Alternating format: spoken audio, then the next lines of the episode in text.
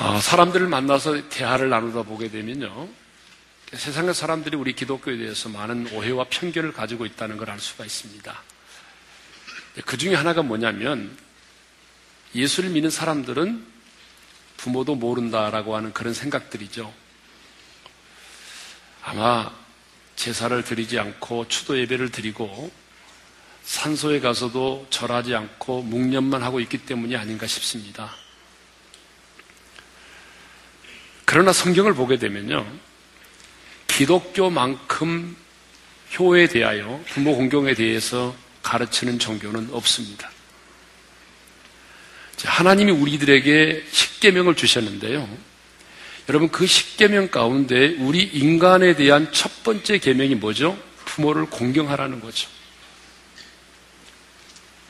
하나님께서 이 계명에만 땅에서 잘되고 장수하리라고 하는 약속을 보장해 주셨어요. 레기 19장 3절에 보게 되면 이런 말씀이 있어요. 다 같이 읽겠습니다. 시작. 너희 각 사람은 부모를 경외하라. 여러분, 부모를 경외하라는 말이 나와요. 여러분, 이 경외라고 하는 말은요, 사실은 하나님께만 사용되는 말이에요. 그런데 성경을 보게 되면 하나님께만 사용될 수 있는 이 경외라고 하는 말을 부모에게도 사용하고 있어요. 이 말은 오늘 우리의 부모를 하나님과 동등하게 여겨라 그런 의미는 아니고요. 우리가 하나님 안에서 하나님을 대하듯이 그렇게 부모를 존귀하게 여기라는 말이죠. 그리고 레기 20장 9절에 보게 되면 이런 말씀이 있습니다. 좀 충격적이지만 다 같이 읽겠습니다. 시작. 누구든지 자기의 아버지나 어머니를 저주하는 자는 반드시 죽일지니라. 여러분, 이 말씀을 보게 되면 성경이 얼마나 부모를 공경하라고 하는 것에 대하여 효도에 대하여 강조하고 있는지 우리가 너무나 잘 알 수 있습니다. 그런데요, 성경이 우리에게 가르치는 효와 세상 사람들이 말하는 효와는 좀 다른 게 있습니다. 그것이 뭐냐면 성경이 가르치는 효는요, 언제나 부모님이 살아 계실 때 생전에 효도를 하라는 거예요. 이게 다른 거예요. 그런데 우리들 주변에 보게 되면 부모님이 살아 계실 때는 별로 효도를 하지 않으면서 돌아가시고 나면 그때부터 본격적인 효도를 하는 분들이 있어요. 여러분 아닙니다. 진정한 효는요. 부모님이 살아 계실 때 지금 지금 하는 거예요. 생전에 하는 거예요. 예? 돌아가신 이후에 아무리 양집하는 명당에다가요, 하루에 한 묘를 쓰고, 그리고 지극정성 제사를 지낸들 무슨 의미가 있겠습니까? 부모 공경은 부모님이 살아 계실 때 지금 하는 것입니다. 그러니까 십계명 중에 다른 계명은 내가 지금 어겼을지라도 시간이 지나고 난 다음에 내가 회개하고 다시 그 계명을 지킬 수 있어요. 그렇지만 부모를 공경하라고 하는 이 계명은요. 부모님이 이 땅을 떠나고 나면 내가 이 계명을 지키고 싶어도 이 계명이 나와는 상관이 없는 계명이 되어버릴 때가 있다는 거죠. 그래서 여러분 살아 계실 때 부모님이 살아 계실 때 부모를 공경하고 효도할 수 있기를 바랍니다.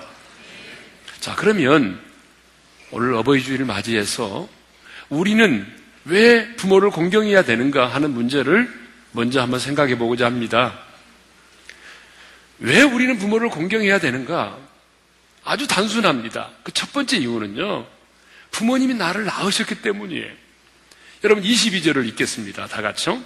너를 낳은 아비에게 청정하고 내 늙은 어미를 경히 여기지 말지니라. 너를 낳은 아비라는 말이 있잖아요. 25절 하반절을 읽습니다. 다 같이요. 너를 낳은 어미를 기쁘게 하라. 여기 계속해서 낳은 아비와 어미를 강조하고 있잖아요. 무슨 말이에요? 여러분, 우리가 부모를 공경해야 될 너무나 간단하고 단순한 이유가 뭐냐면 부모님이 나를 낳으셨기 때문이라는 거예요. 여러분, 우리 중에 부모 없이 이 땅에 태어난 사람 있습니까? 있으면 한번 손 들어보세요. 어떻게 부모 없이 내가 이 땅에 지금 존재할 수가 있겠습니까? 아무도 없어요.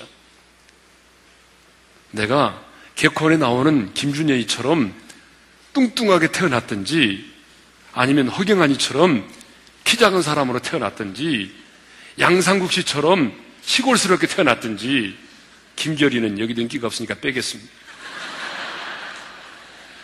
훌륭한 부모 밑에 태어났든지 개팍한 부모 밑에 태어났든지 간에 부모가 있었기 때문에 내가 존재하는 거라는 거죠. 그러므로 여러분 우리는요 부모가 나를 낳아주셨다는 그 한 가지 이유만으로도 우리는 우리 부모를 공경해야 되는 것입니다. 자, 우리는 간혹 외국에 입양됐던 아이들 가운데 성공한 사람이 되어서 자기를 낳아준 부모를 찾으러 고국에 온 사람들을 보게 됩니다. 그리고 그들이 눈물을 흘리면서 이렇게 말하는 것을 본 적이 있습니다. 내 부모님은 나를 버렸지만 나는 그 엄마 아빠를 사랑합니다. 보고 싶어요.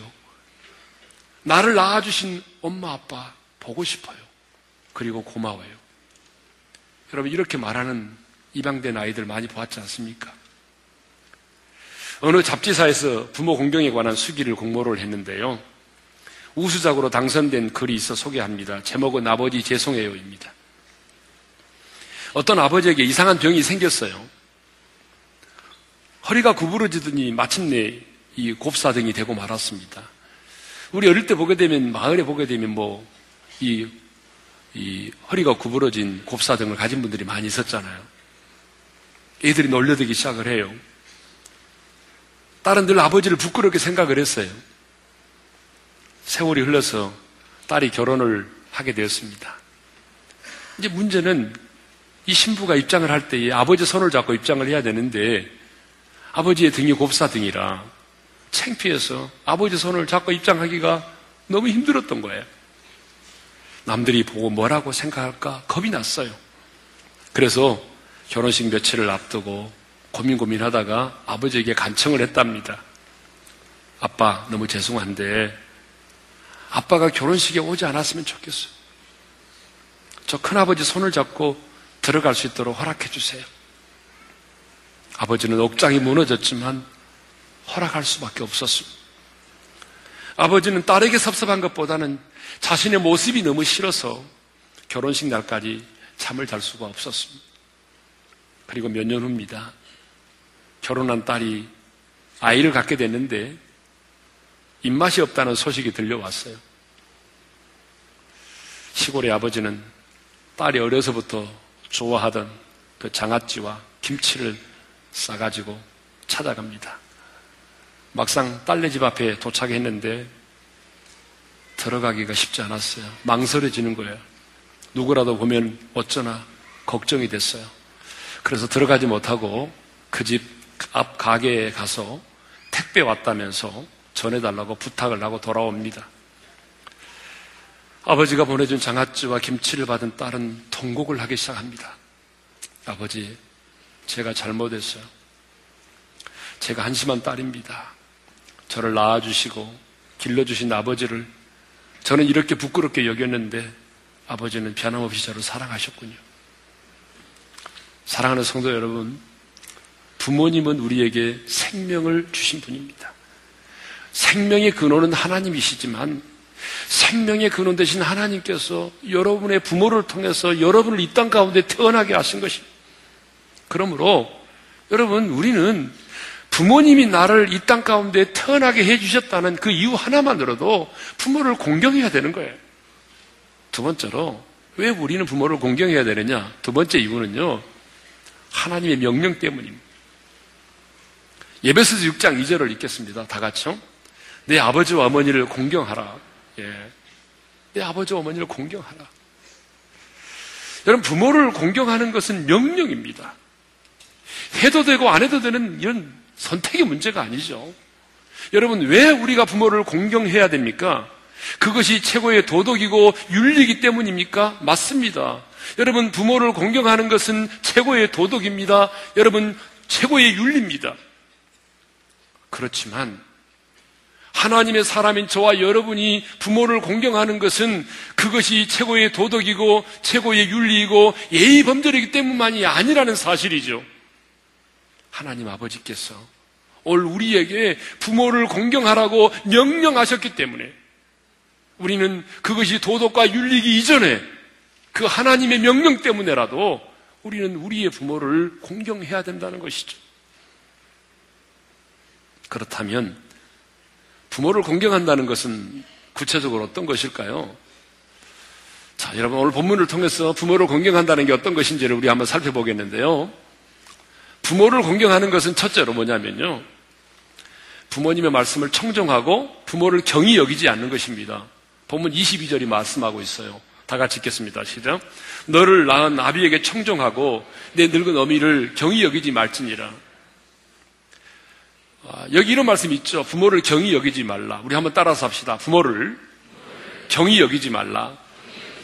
여러분, 이 경히 여기지 말라는 말이 무슨 말이겠습니까? 쉽게 말하면 부모를 무시하지 말라는 그런 말이거든요. 그러면 부모를 무시하지 않는 게 뭔지 아세요? 그것은요, 부모의 말씀을 청종하는 거예요. 그러니까 효도를 어렵게 생각하지 마세요. 여러분, 효도라고 하는 것은요, 부모의 말씀을 들어주는 거예요. 효도는 어디서부터 시작되는지 아세요? 부모의 말씀을, 부모의 말씀에 귀를 기울여 주는 것으로부터 시작이 되는 것입니다. 여러분, 기독교의 효는 부모의, 부모님의 말씀에 귀를 기울여서 들어주는 것으로부터 시작이 되는 것입니다. 여러분, 연세가 들어갈수록 예로움이 많습니다. 젊은 날에는요, 슬퍼할 겨를이 없을 만큼 그렇게 인생을 바쁘게 사셨지만, 이제 나이가 들어가면 리타이어도 하시고, 시간은 많아졌는데, 함께 대화를 나눌 만한 대화의 상대가 없어서요, 여러분, 나이가 들어갈수록 예로움을 많이 타게 되어 있습니다. 그렇기 때문에 부모님이 말씀하시면 어떻게 해야 되죠? 감사함으로 들어줘야 돼요. 여러분, 부모님의 말씀을 듣는다는 게 여러분, 그게 자체가 행복이에요. 저희 아버님이 예전에 살아 계실 때요. 시골에서 올라오시잖아요. 그러면 야기 보따리를 꺼내놓으세요. 저는 이제 교회 일 바쁘니까 저하고는 많은 시간을 못 보내고 제 아내하고 시간을 많이 보냈는데 그때 저희 아버님이 시골에 올라오시면 얼마나 말씀을 많이 하시는지 몰라. 제 아내가 부엌에 들어가면 부엌에까지 따라오셔서 며느라 하면서 또 예전에 했던 얘기 또 하시기도 하시고 여러분 그 레파토리가 거의 정해졌어요. 예. 몇 년 전에 하셨던 얘기를 또 하시기도 해요. 그런데 보세요. 지금은 그 음성을 들을 수 없잖아요. 여러분 안 그래요? 그러니까 부모님의 음성을 들을 수 있다는 것 자체가 행복인 거예요. 예? 시간이 지나면요, 내가 부모님의 음성을 듣고 싶어도 들을 수 없는 때가 오는 거예요. 말도 안 되는 소리라고 핀잔하지 말고요. 부모님의 음성을 내 귀를 기울이고 들어주세요. 넋두리라도 들어주시고요. 푸념이라도 들어주세요. 시대에 뒤떨어졌다고 노후 대책도 해놓지 않고 짐이 된다고 무시하지 마시고요. 부모님이 말씀하시면 일단은 들어주세요. 그런데 요즘 이런 자식들이 많아졌더라. 또 잔소리. 또 잔소리 하네. 여러분, 부모님의 소리가 잔소리밖에 안 들립니까? 그럼 여러분이 늙었을 때 여러분 자식이 여러분에게 그렇게 말하면 좋겠어요? 여러분 잔소리라도 들어주세요. 들을 수 있는 날이 많지 않아요. 예? 효도는요, 들어줌으로부터 시작이 되는 겁니다. 둘째로, 부모를 공경한다고 하는 것은요, 부모를 즐겁고 기쁘게 해드리는 겁니다. 여러분 25절을 읽겠습니다. 다 같이 시작. 내 부모를 즐겁게 하며 너를 낳은 어미를 기쁘게 하라. 네. 여러분 부모를 공경하는 거 어렵게 생각하지 마세요. 그냥 그 마음을 즐겁게 해드리고 기쁘게 해드리세요. 지난 그 5월 8일 날이잖아요. 예. 또 KBS 아침마당 얘기를 또 하니까 죄송한데 그 아침마당에 어버이날에 그 윤평실이라고 하는 어머니와 두 아들이 출연을 했어요. 그런데 보니까 제가 이 TV를 보니까 두, 너무 잘생긴 두 아들이요. 방송이 끝날 때까지 양쪽에서 어머니 손을 꼭 잡고 놓지를 않더라고요. 이 어머니 윤평실 씨는요, 19살 때 주유소에서 일하시다가 그냥 손님이 자기도 모르게 담배를 피우려고 불을 붙이는 순간에 가스가 폭발해가지고 전신 화상을 입었어요. TV에 비친 어머니 얼굴을 모습을 보니까 정말 화상 환자로 보일 만큼 많이 망가져 있었어요. 여러분 이렇게 얼굴이 망가진 이 윤평시 씨가 누가 나에게 시집을 오겠나? 결혼도 이제 포기하고 살아가는데 어느 날 장애인 한 청년이 자기에게 프로포즈를 해왔어요. 그래서 그 장애인과 결혼을 했단 말입니다. 그래서 두 아들을 낳았어요. 그런데 이 장애인 남편이 두 아들을 낳고 아이들이 초등학교 들어갔을 때인데 또 세상을 먼저 떠나고 말았어요. 그러니까 이 어머니가 홀로 되신 어머니가 두 아들을 바느질을 해가면서 반듯하게 잘 키웠습니다. 이 어머니가 정말 이 두 아들을 반듯하게 잘 키웠어요. 아주 인성교육에다 초점을 맞추면서 세상의 지식에다가 포커스를 맞춘 게 아니라 사람이 되는 인성교육에다 포커스를 맞추고 두 자식을 너무 반듯하게 잘 키운 거예요. 그래서 이 두 아들이요. 그렇게 화상으로 일그러진 어머니의 모습이지만 어머니가 있기 때문에 오늘 우리가 이 땅에 존재하게 되었다라고 그 어머니를 그렇게 자랑스럽게 생각을 하는 거예요. 어머니를 부끄럽게 생각하지 않아요. 초등학교, 중학교 때는 어머니가 가지 않으니까 졸업식장에 어머니를 모시고 갈 수 없었지만 고등학교 때부터는 애들이 컸기 때문에 어머니를 강제로도 모시고 가는 거예요. 내가 졸업하는 그날 왜 어머니가 오시지 않느냐. 그래서 그들은 대학교 졸업식장에도 어머니 모시고 갔고요. 중요한 행사 때마다 어머니를 모시고 가고 교수님을 소개시켜 드리면서 자랑스럽게도 우리 어머니십니다.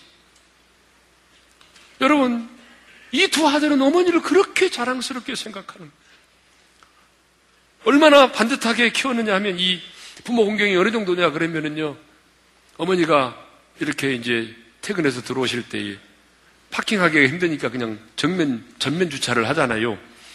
그러면 아들이 늦게 들어오면서 보게 되면 어머니가 아침에 좀 더 쉽게 나갈 수 있도록 하기 위해서 여러분 그 차를 다시 어머니의 차를 후진 주차로 만들어 놓는다는 거예요. 기름이 떨어져 있으면 주유소에 가서 기름을 넣어드리고 밤에 그리고 어머니 차도 닦아드리고 그래서 어머니가 기분 좋게 아침에 차를 보고 나가실 수 있도록 그렇게 배려를 한다는 거예요.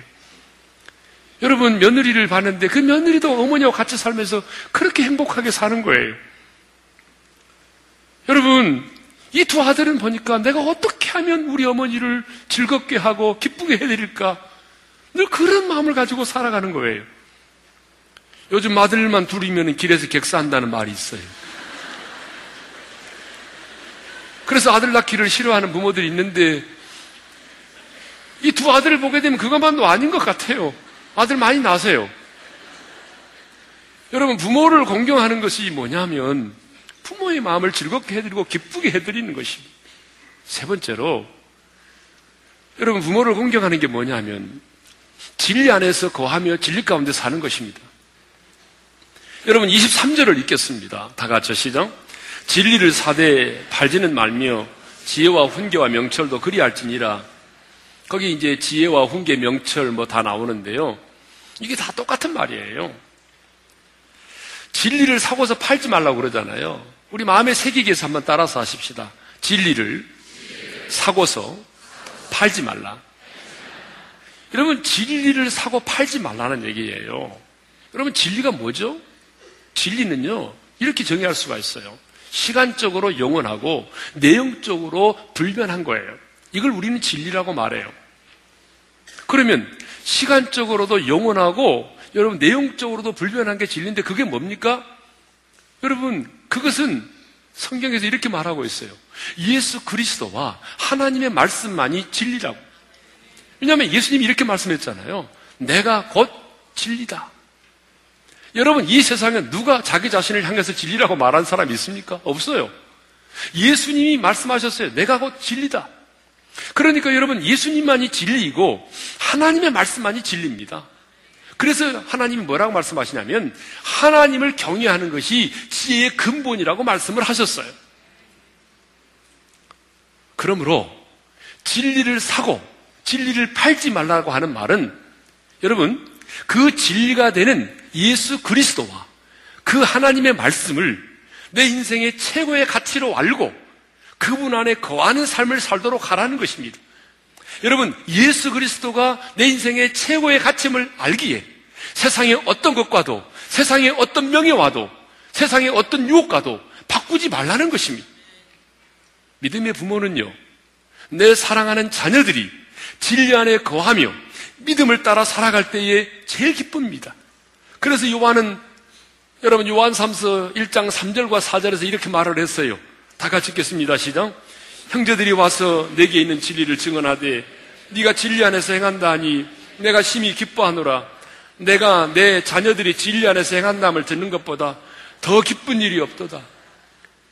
내 사랑하는 믿음의 자녀들이 진리 안에서 행한다는 소식을 듣는 것보다 더 기쁜 일이 없다는 거예요. 여러분 사도 요한에게 가장 큰 즐거움은 믿음의 자녀들이 진리 안에서 행한다는 소식을 들었을 때입니다.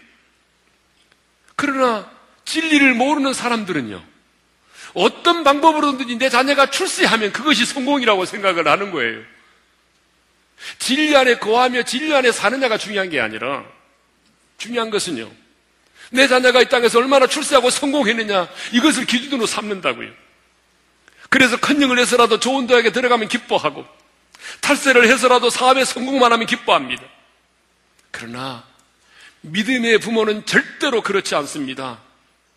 내 자녀들이 진실되게 살지 못하면 마음이 아파해야 돼요. 내 자녀들이 돈을 아무리 많이 벌어도 진실하게 살지 못하면 불의한 방법으로 돈을 모으면 마음 아파해야 돼요. 해결산 노릇이나 하면서 남의 눈에 눈물을 흘리게 하게 되면 그것 때문에 마음 아파해야 돼요.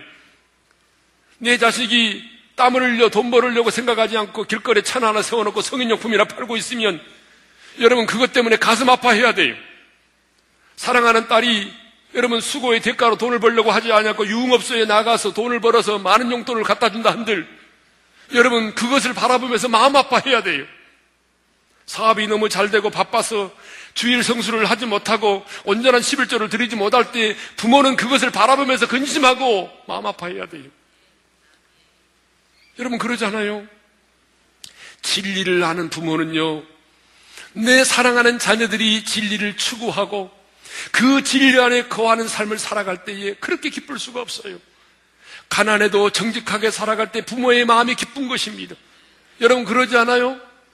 여러분 잠언 23장 16절에 이런 말씀이 있습니다. 다 같이 읽겠습니다. 만일 내 입술이 정직을 말하면 내 속이 유쾌하리라. 무엇을 말할 때 여러분 유쾌하다고 말하죠. 정직을 말할 때. 여러분 적어도 우리가 하나님의 사람이라면 이런 유쾌 상쾌한 기분을 언제 느껴야 됩니까?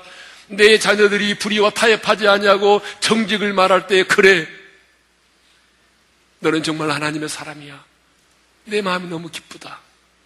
네가 비록 손해를 볼지라도 네가 비록 정직을 말한다면 엄마의 마음은 그렇게 기쁠 수가 없어.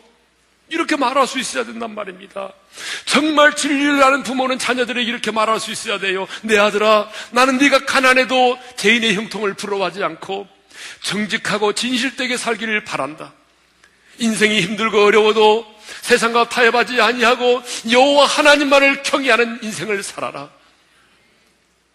여러분, 우리의 부모들은 출세지상주의, 성공지상주의가 되면 안 됩니다. 어떤 수단과 방법을 동원해서라도 출세하고 성공하라고 가르치면 안 되는 거예요. 예수 그리스도만이 길이요 진리요 생명임을 알고 예수 그리스도만이 인생의 해답임을 알고 그 말씀 안에 거하, 말씀 안에 거하며 사는 것 여러분 이것이 부모를 공경하는 것입니다. 무조건 돈 많이 벌고 출세하고 성공한다고 부모를 공경하는 게 아닙니다. 진리를 알고 그 진리 안에 거하는 삶을 사는 것 이것이 부모를 공경하는 것입니다. 마지막 네 번째로 부모를 공경한다고 하는 것은요, 부모에게 내 마음을 주고 부모의 길을 즐거워해 주는 것입니다. 26절입니다. 다 같이 읽겠습니다. 내 아들아, 내 마음을 내게 주며 내 눈으로 내 길을 즐거워할지어다. 여러분, 부모를 공경하는 것은 돈이 아닙니다. 마음을 주는 것이에요. 부모는요, 마음에도 없는 많은 생활비를 주는 것보다 적은 용돈일지라도 사랑의 마음과 관심을 도하여 주는 걸 원하시죠. 근데 요즘 젊은 사람들은요, 마음을 주지 않고 여러분, 생활비와 용돈을 얼마 드리는 것으로 부모 공경의 도의를 다 한다고 생각을 하고 있습니다. 그러나 그것은 잘못된 것입니다. 여러분, 부모님에게 용돈을 드리고 생활비를 드리는 것은 구제가 아닙니다. 마음을 주는 것입니다. 중요한 것은 마음입니다. 부모는 구제의 대상이 아니에요. 공경의 대상입니다. 따라서 합시다. 부모는 구제의 대상이 아니라 공경의 대상이다. 그런데 여러분, 요즘에는요, 부모를 공격의 대상으로 삼는 사람이 있어요. 성경은 부모를 공경하라고 그랬지, 공격하라고 말한 적이 없어요. 여러분, 부모를 공경하는 게 뭐예요? 마음을 주는 거란 말이에요. 원래 우리 부모님들은 말씀합니다. 사랑하는 아들아, 네 마음을 내게 다워. 사랑하는 딸아, 너 네 마음을 내게 다워. 며느라, 너 네 마음을 내게 다워. 여러분, 우리 부모님들이 우리에게 요구하는 게 뭔지 알아요? 마음을 달라는 거잖아요. 마음을 담아드리세요. 용돈을 드리더라도 마음을 담아 드리고 여러분 전화를 한 번 하더라도 마음이 전달될 수 있는 전화를 하셔야 됩니다. 뿐만 아니라 우리 부모님들은요. 부모님이 살아온 인생의 길을 자식이 눈으로 바라보면서 즐거워해 주기를 바랍니다. 성경 이런 말씀 있잖아요. 내 눈으로 내 길을 즐거워할지어다. 무슨 말입니까? 부모님이 살아온 인생의 길이 아름다운 길이 아닐 수 있습니다. 부모님이 살아온 인생의 길에도 많은 실수와 허물이 있습니다. 여러분, 우리가 이 짧은 인생을 살았지만 우리가 살아온 인생을 돌아켜 봐도 내가 다시 한번 인생을 살 수 있다면 나는 아쉬움이 있지 않습니까? 우리의 짧은 인생에도 많은 아쉬움이 있는데 어찌 우리 부모님의 살아온 인생길에 그 많은 아쉬움과 후회와 허물이 없겠습니까? 시행착오도 있었을 것입니다. 정말 어쩌면 지우개가 있다면 지워버리고 싶은 아픔도 있었을 것입니다. 하지만 자녀된 우리는 왜 아버지는 그렇게 인생을 살아오셨어요? 왜 그렇게 가난하게 사셨어요? 왜 그렇게 배우지 못했어요? 그렇게 말해서는 안 된다는 거죠. 아쉬움이 많고 허물이 많은 인생이지만 그래도 아버지 어머님 정말 잘 살아오셨어요. 정말 어려운 시기에 성공적으로 인생을 살아오셨습니다. 정말 훌륭하게 살아오셨습니다. 여러분, 우리 부모님들이 우리 자녀들을 통해서 듣고 싶은 말이 바로 이거예요. 내가 살아온 인생길에 아쉬움이 많고 허물이 많고 약점이 있을지라도 그래도 내 사랑하는 자녀들이 부모가 살아온 인생길을 바라보면서 즐겁게 그 길을 인정해 주기를 바란다는 거예요. 부모님의 살아온 인생의 길을 인정해 드리십시오. 부모님이 살아온 인생길에 악한 길이 아니었다면 그 수고를 인정해 드리십시오. 성도 여러분, 이 가족, 영어로 패밀리라고 하는 이 오언을 아십니까? 이 가족이라고 하는 영어 단어는 이 패밀리는요, father and mother. I love you. 이 단어의 첫 스페링 딱 합치면 뭐가 됩니까? 아버지, 어머니. 저는 당신을 사랑합니다. 그러니까 여러분, 가족이라는 게 뭔지 아십니까? 아버지, 어머니. 저는 당신을 사랑합니다. 이게 바로 뭐예요? 이게 바로 가족. 여러분, 부모님들 역시 마찬가지입니다. 우리 부모님들 역시 사랑하는 자녀들에게 주고 싶은 메시지가 뭔지 아세요? 사랑하는, 너는 나의 사랑하는 아들이다. 너는 나의 사랑하는 딸이다. 여러분, 이것이 바로 우리의 부모님들이 우리에게 자식에게 주고 싶은 메시지인 것입니다. 어느 한 가족이 이야기만을 하고 오늘 설교를 마치려고 합니다. 젊은 아버지가 상처한 후에 아이 셋을 키우고 있었습니다. 직장도 다녀야 되고 집안 살림도 해야 되고 아이들 공부하는 거 뒷바라지도 해야 되고 1인 3역을 해야 됩니다.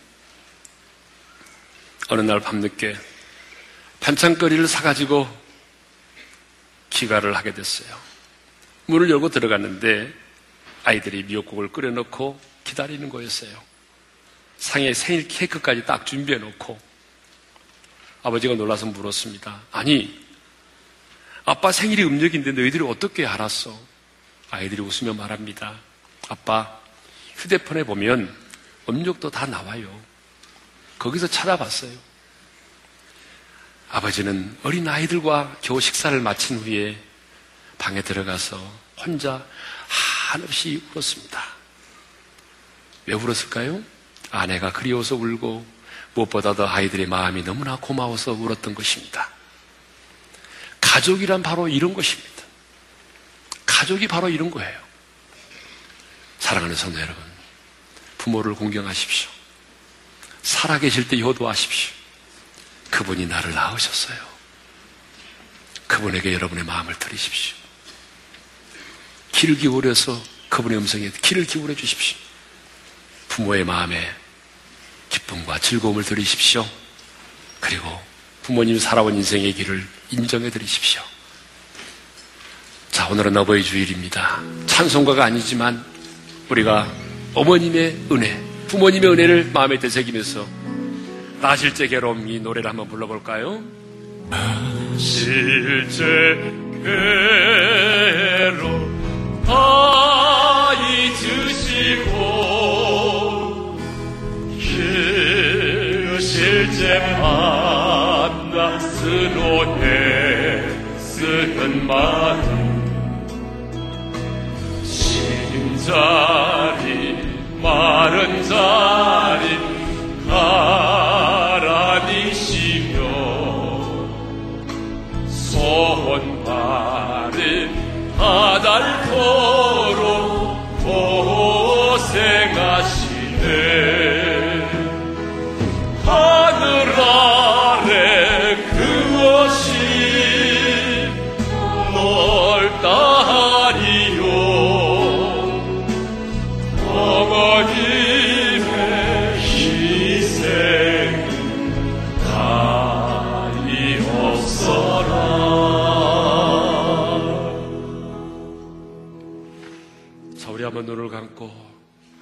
말씀을 마음에 새겨보십시다. 성도 여러분, 하나님은 우리에게 말씀하십니다. 부모를 공경하라고. 여러분, 부모님이 나를 낳으셨기 때문에 우리는 그 단순한 그 이유 하나만으로도 부모를 공경해야 됩니다. 그것이 도덕이고 윤리이기 전에 하나님이 내게 주신 명령이기 때문이에요. 부모를 공경하는 것은 부모님의 마음에 즐거움을 드리는 것이며 부모님이 하시는 말씀에 귀를 기울이면서 경이 여기지 않는 것입니다. 여러분이 진리 안에서 정직하게 믿음으로 사는 것입니다. 부모님이 살아온 인생의 길을 인정해 드리는 거예요. 그것이 효도입니다. 오늘 이 어버이 주일에 주신 말씀을 마음에 새기면서 주님, 부모를 공경하는 자의 삶을 살겠습니다. 우리 작은 목소리로 기도하며 나가겠습니다. 함께 기도하십시다.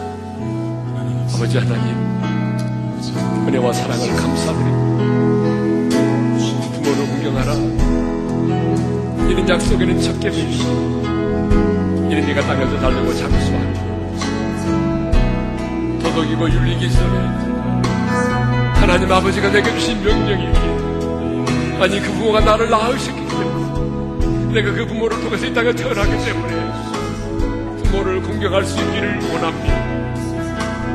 부모의 말씀에 귀를 기울여 청종하고 부모를 경히 여기지 않게 하여 주옵소서 배우지 못했다고 가지지 못했다고 부모를 무시하지 않도록 도와주십시오 아버지 우리가 부모의 마음에 즐거움과 기쁨을 드릴 수 있기를 원하고 우리가 이 땅에 사는 동안 진리 안에 거하며 진리를 따라 살아갈 수 있도록 도와주셔서 진리를 낳는 우리 부모에게 진정한 기쁨을 드릴 수 있기를 원합니다 하나님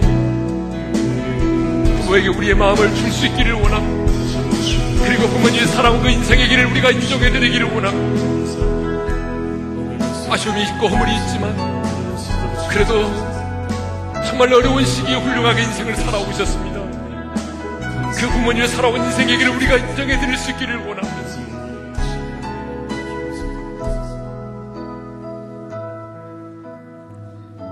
이제는 우리 주 예수 그리스도의 은혜와 우리 하나님 아버지의 변함없으신 그 사랑하심, 성령님의 감동하심과 교통하심과 축복하심이 부모님이 나를 낳으셨기에 아니 부모님 하나님께서 내게 부모를 공경하라고 명령하셨기에 부모님의 말씀에 귀를 기울이고 부모를 경히 여기지 아니하고 부모의 마음에 즐거움을 드리고 진리 가운데 고하며 부모님의 내 마음을 주고 부모님이 살아온 인생의 길을 인정해 드리면서 부모 공경의 도리를 다하기를 원하는 지체들 위해 이제로부터 영원토록 함께 하시기를 축원하옵나이다. 아멘.